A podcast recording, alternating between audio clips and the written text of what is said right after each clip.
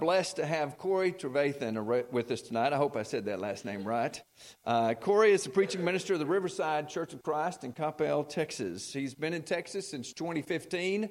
Um, he is a graduate of the Lipscomb University. He's married to, I know I got this wrong. I said Alicia. Is that right? It is right. Okay. Earlier I said it wrong. Uh, they have three beautiful children, which I had the benefit of eating supper with. And so I uh, got to meet them. Um, and for some strange, strange reason, he likes Auburn University and the Atlanta Braves. I don't know why. But anyway, so I, I feel for him. Uh, but Corey, come talk to us about healing tonight.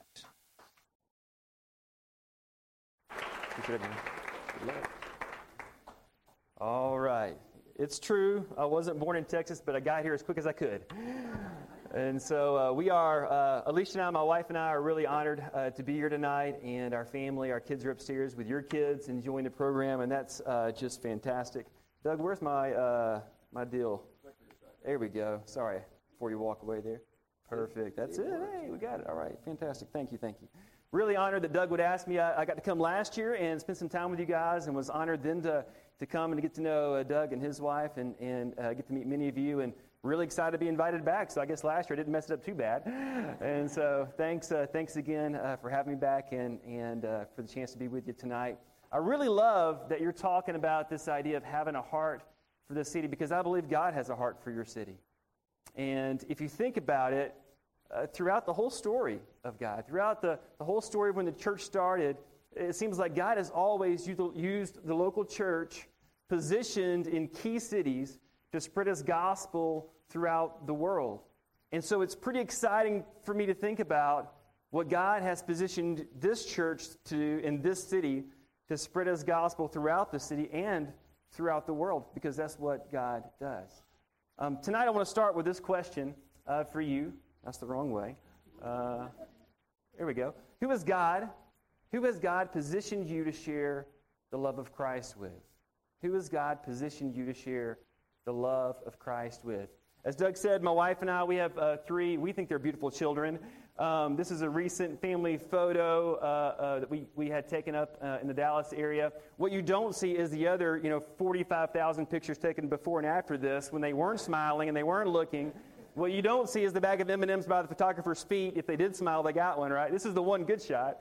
Uh, these are our kids. Uh, Ella Grace on the end in my lap. She is uh, nine years old. Will in the middle as will turn 11 next week. Hard to believe. And Emma Love on the very end in my wife's lap. Uh, she is six years old and thinks she's 16. Um, and they keep us busy. We, we love we love this season of life. But I'll tell you a quick story. Ella Grace, uh, our oldest daughter there, a couple of weeks ago, it was that time, it was one of those days, it was time to clean the house. And in our house, when it's time to clean the house, everybody has a job to do. And so all the kids had their chores, and Alicia had, you know, all of the things that she did. And my job was always to vacuum, mainly because I don't know where things go, so I'm useless in terms of putting stuff up, you know. Uh, and so I can vacuum, and so I start, you know, on my deal, get the vacuum out. I'm working my way uh, from room to room throughout the house, and uh, as always, as I always do, uh, the last room that I vacuum is our master bathroom. And, and you know how this works. Uh, if you've ever cleaned your house, uh, you know, you vacuum those little bath mats first, and then you put them up out of the way. And then we've got those classic tile floors, and I vacuum them, and, and then I put it all up and help the kids finish up their jobs. And, you know, the day goes on. Fast forward to that night. We tell our kids, hey, it's shower time. Go get in the shower, uh, get ready for bed. And Ella Grace uh, goes and gets in our shower in the master bathroom. That, that's what she always does. That's pretty normal.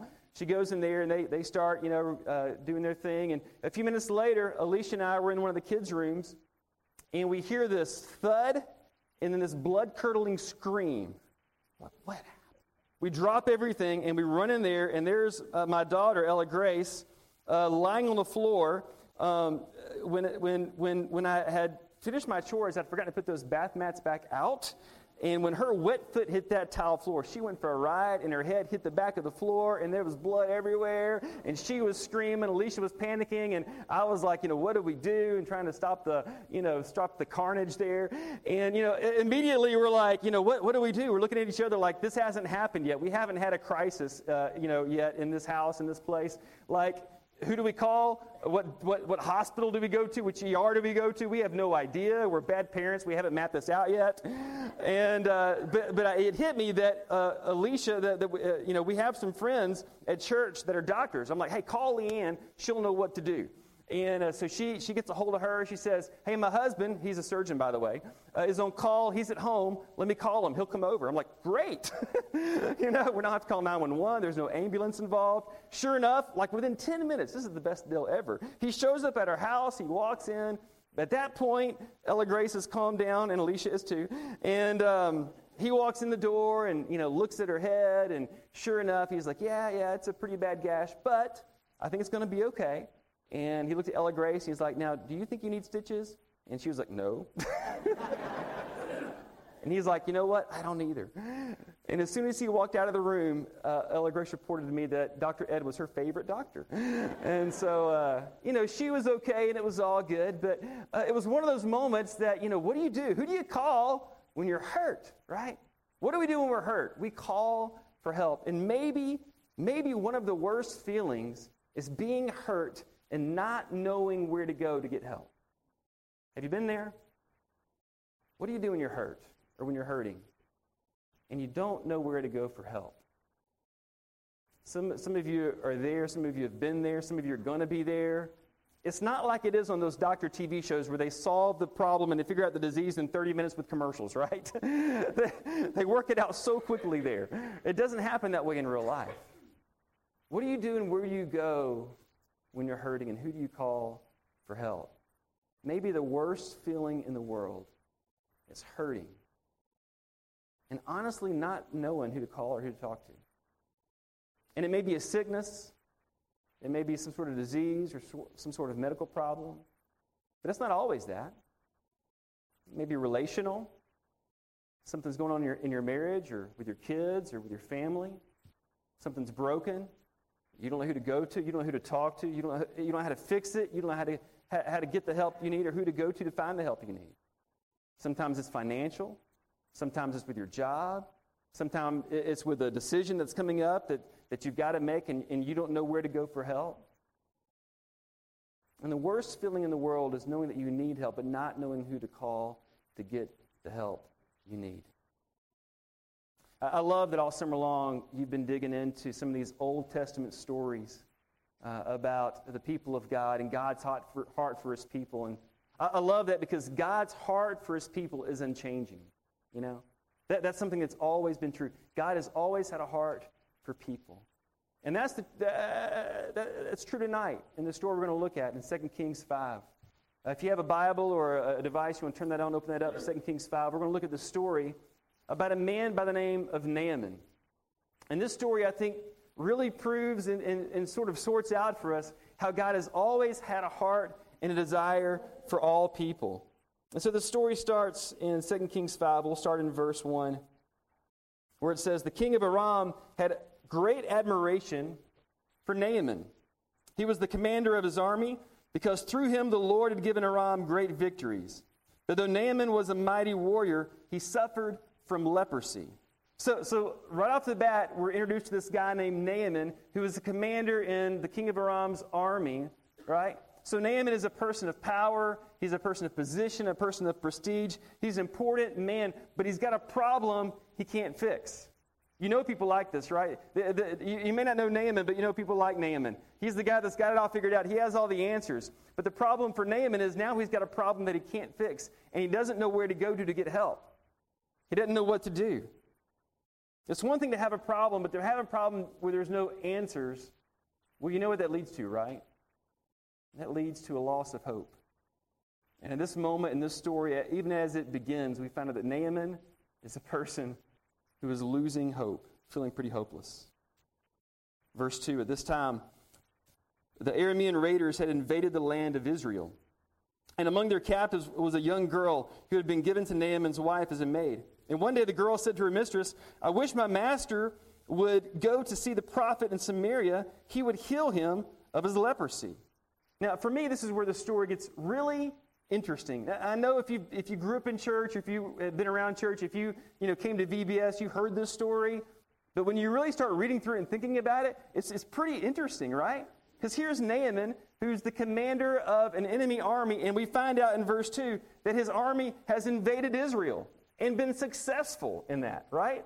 I mean, this is, we're talking about the commander of an enemy army who's come in, who has come in and taken captives. And one of those captives is a young girl who's now serving his wife at their house. And she says it's her idea. I wish my master, I wish my Gentile master, I wish the military commander of the enemy army that came into my village and killed all my friends and took me as a hostage would go see the prophet where I used to live because he could heal him of his disease. You know? And I have no idea, but I wonder if somehow, it's, it's, isn't it always, like Doug said earlier, it's, it's the kids, right? Interesting that, that it's always through the eyes of a child and the faith of a child that maybe we learn the most about the heart of God. I love that this slave girl is the one that has this bright idea to say, hey, I wish he would go see this man of God because my God can heal my master if he would just go see him. God's desire, get this, God's desire for his chosen people was always to be a light for all people. You know this, right? This was always God's idea and God's plan. This is the reason God had a chosen people. This is the reason God set the people of Israel aside to be his people so that they could be a light to the nations. But what Israel did over and over again was fail in that purpose, right? But somehow the slave girl knew that God's heart wasn't just for her people, his heart was for all people. His heart it was, was for the people of God to always turn, turn their attention outward.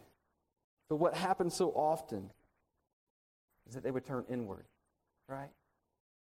The people of God, they often turned inward when God was desiring for them to shine outward. And the problem is, and you know this too, that still happens today. But this slave girl in her faith, in her childlike faith, knew that the heart of God was different. So, verse 4 Naaman told the king what the young girl from Israel had said. That sentence alone should be like, what? Go and visit the prophet, the king of Aram told him. I'll send a letter of introduction for you to take to the king of Israel. So Naaman started out carrying his gifts of 750 pounds of silver, 150 pounds of gold, 10 sets of clothing. The letter to the king of Israel said, With this letter I present my servant Naaman, and I want you to heal him of his leprosy. And when the king of Israel read the letter, he tore his clothes in dismay and said, Am I God that I can give life and take it away? Why is this man asking me to heal someone with leprosy? I can see that he's just trying to pick a fight with me. Don't you love this? The king of Israel knows Naaman has come here before with his army and conquered us. Now he's coming back with raising the white flag, walking into our village saying, I, I want you to heal me of my leprosy. So you know what the king of Israel is thinking, right? Like, if this doesn't happen, you know, if I disappoint the king of Aram in this matter, if Naaman's dreams are dashed and he's not healed uh, by our prophet and by our God, what's going to happen? Probably another attack. and this time, they're going to take all of his captives. Uh, far, as far as the king of Israel knows, this is a lose lose scenario, and it doesn't end well for him or for his people. But think about that. The king of Israel, the king of the people of God, had absolutely no faith in God or the prophet of God. But the slave girl who had been taken captive, who was now living in a distant land, had all the faith she needed. Man. The story's about Naaman, but I'm telling you, the slave girl is my favorite character.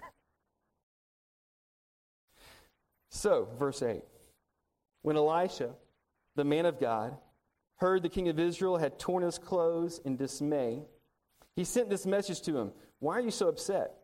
Send Naaman to me, and he will learn that there is a true prophet here in Israel. Elisha basically says the same thing Where is your faith? Send Naaman here. So Naaman went with his horses and chariots and waited at the door of Elisha's house. But Elisha sent a messenger out to him with this message Go, wash yourself seven times in the Jordan River. Then your skin will be restored, and you will be healed of your leprosy. Now, this is crazy because Naaman had traveled all this way to see Elisha, but Elisha doesn't seem to have the time to stop what he's doing to go see Naaman, right? And I've wondered all week, what is that about? It, seems to me, and I don't know if this is true, but it seems to me that Elisha, even in this, in this moment, didn't, he didn't want to be the center of the story, right? Elisha knew, Elisha knew what the king of Israel didn't know. Elisha knew what Naaman didn't know. Elisha knew that he didn't have the power to heal Naaman, but that God did. And he wanted God to be the center of the story. He wanted God, Yahweh, the God of Israel, to be the headline character in this story. And so he sends a messenger out to Naaman to give him the instructions to go do what he's supposed to do so that he can be healed. In humility, Elisha stays out of the center of the story. And it made think, you know, how many times have we done this? I know I've done this. I've been so guilty of this. How we have inserted ourselves into the story of God and made ourselves the headline character. How we have told the story of what God has done, all the while making ourselves the hero of the story. But that's not what Elisha does. Elisha keeps God at the center of the story. But Naaman, verse 11, became angry and stalked away. I thought he would certainly come out to meet me. In other words, doesn't he know who I am?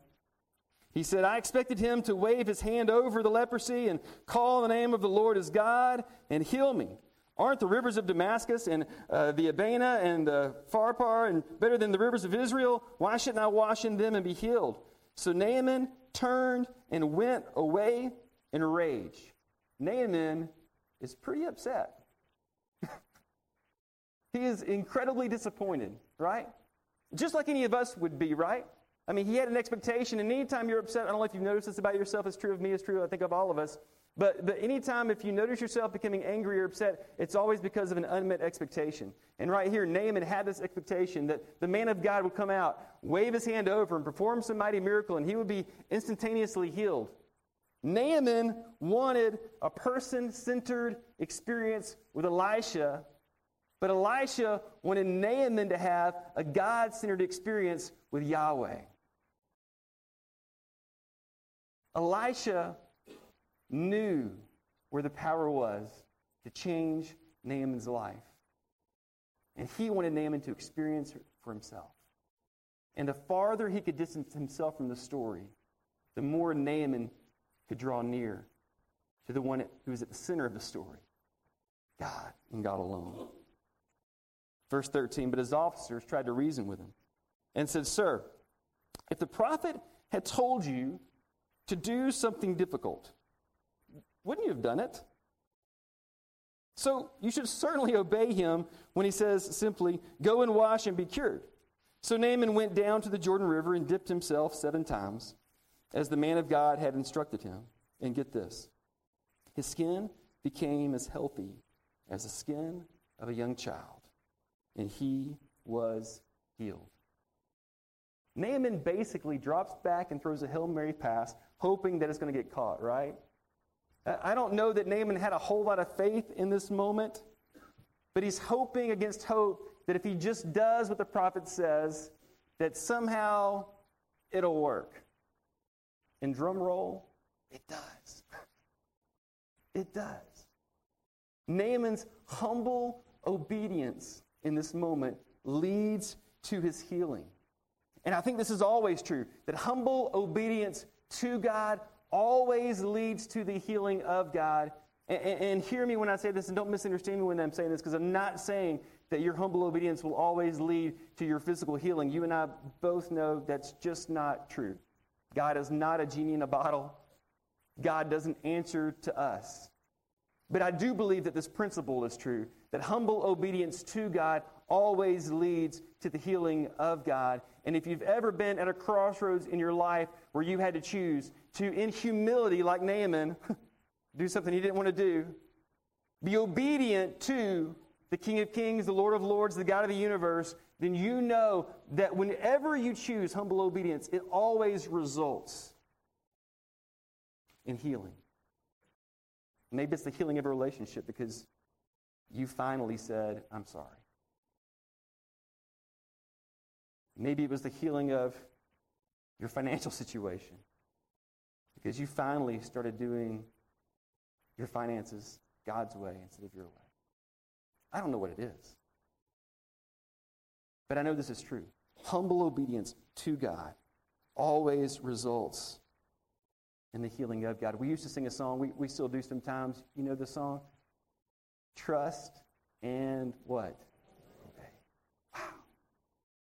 What would happen in our lives, church, if we got back to simple trust and simple obedience to God?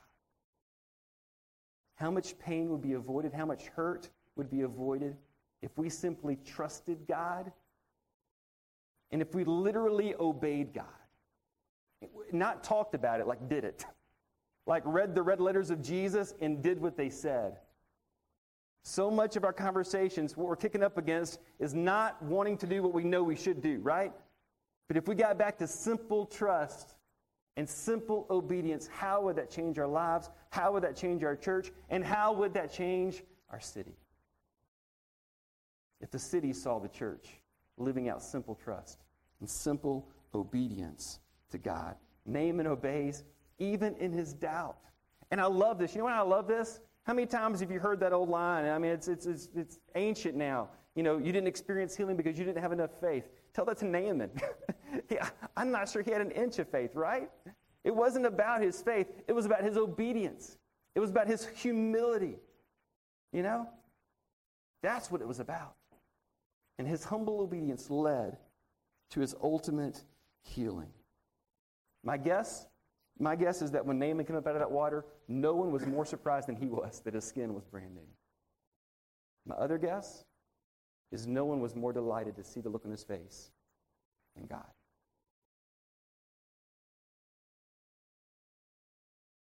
God not only rejoices in your humble obedience, God delights when he gets to provide your healing. And that's what God did for Naaman that day. When I was growing up, I grew up in Montgomery, Alabama. That's why the whole Braves thing and Auburn thing. So you can, you know, when we sing the invitation song, I'll come forward and repent of those sins.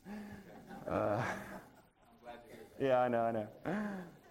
I grew up in Montgomery, Alabama. My dad was a uh, Bible teacher at a Christian school and a chorus director. And so as soon as I got into high school, I got to sing in the chorus that he directed. And, uh, and our chorus back in those days would travel around to different churches on Sunday nights and sing and uh, do, our, do our little concert. And uh, one day we went out to this church uh, out in the country, this country church, great church. And they were having one of those homecoming Sundays. You remember when we did these, and everybody would come back, and it was a big day, and it was it was during you know we had a big big potluck lunch, and everybody brought their favorite dish, and it was awesome. And but it was like 120 degrees that day. It was like almost in the summertime. It was late spring. Alabama heat, hot, humid, you know, miserable. We're in these, you know, suits because we're singing in the chorus. You got these, you know, tall socks, you know, black suits, you know, just dark and hot and uh, sweating up a storm. We eat this big, heavy meal, and then we stand on these risers to sing for what felt like four hours, right? And I remember, like it was yesterday, about halfway through uh, this performance, they've got the windows open because guess what? The AC's not working. about halfway through the performance, I remember like it was yesterday. It was like I was singing, but I couldn't catch up. Everything was slowing down. Everything started kind of spinning and getting dark, and I thought, Am I dreaming? you know what I did? I'd locked my knees in this Alabama heat and uh, on a full stomach, uh, singing my heart out for Jesus and these people I didn't know. And all of a sudden, you know, I start leaning, and my friends think I'm joking, but I'm not joking. I don't even know what's going on at this point. And all of a sudden, it's like a pinball. They're like catching me, and then they, they catch me and realize, no, I'm out. And they lay me down on the stage uh, behind uh, where the chorus was standing. I was, on, I was on the top row. My dad, the whole time, keeps directing. He never, he never stops. He just keeps going. he could care less, you know? If it was anybody else, he might have stopped, but he was me, and he was like, he's fine. He knew what had happened. All my friends kept singing. There were two doctors in the audience that cared enough, thank the Lord, to get up and to come back and to make sure I was still at a pulse, you know? Don't misunderstand me. My dad did the right thing. My friends did the right thing, but I was so thankful those guys got up and checked on me. I think the reality is, is that we live in a world right now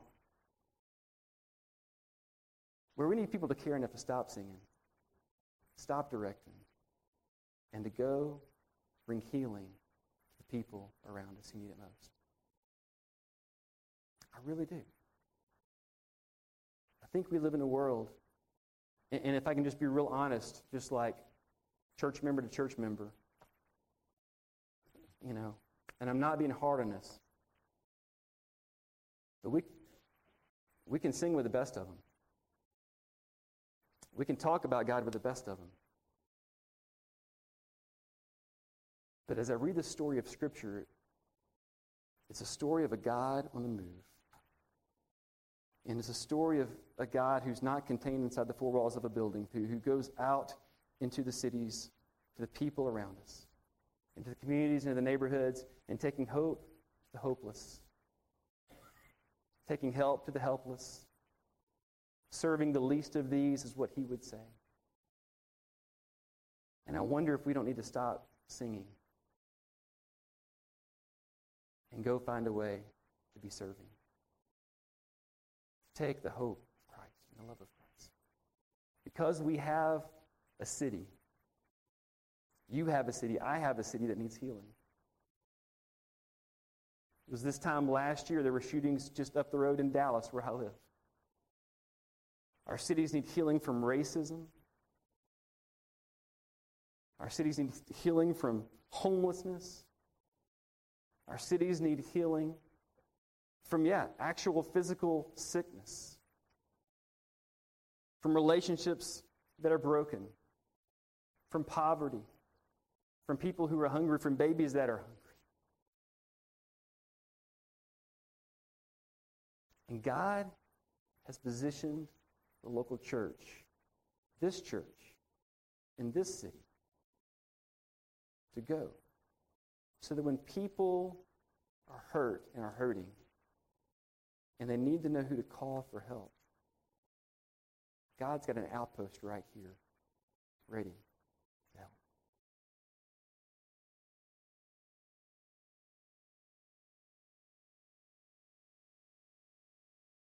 When we love our enemies, and share the hope of God with them, we open the door for them to be eternally changed. What we, what we say most of the time is when we love God and when we love others. When we love others the way God loves others and share the hope that God has for them, that's when we open the door for them to be eternally changed. But you know what the story of Naaman shows us? That when a slave girl loves the military commander of the enemy army and shares the hope of God with him that she could open the door for him to be eternally changed. Because God has always, God has always loved all people. God came to save you, but God didn't come just to save. And God's plan from the beginning of time has always been for us to share the love of Christ with everyone so that everyone could come to know his love. You remember this verse? For God so loved people that look like me and think like me and behave like me and talk like me that he gave his one and only son so that if when they believe they can be saved and experience eternal life, right? No, that's not what it says. For God so loved the world for God so loved the world. It wasn't God so loved people just like me, it was that God so loved the world.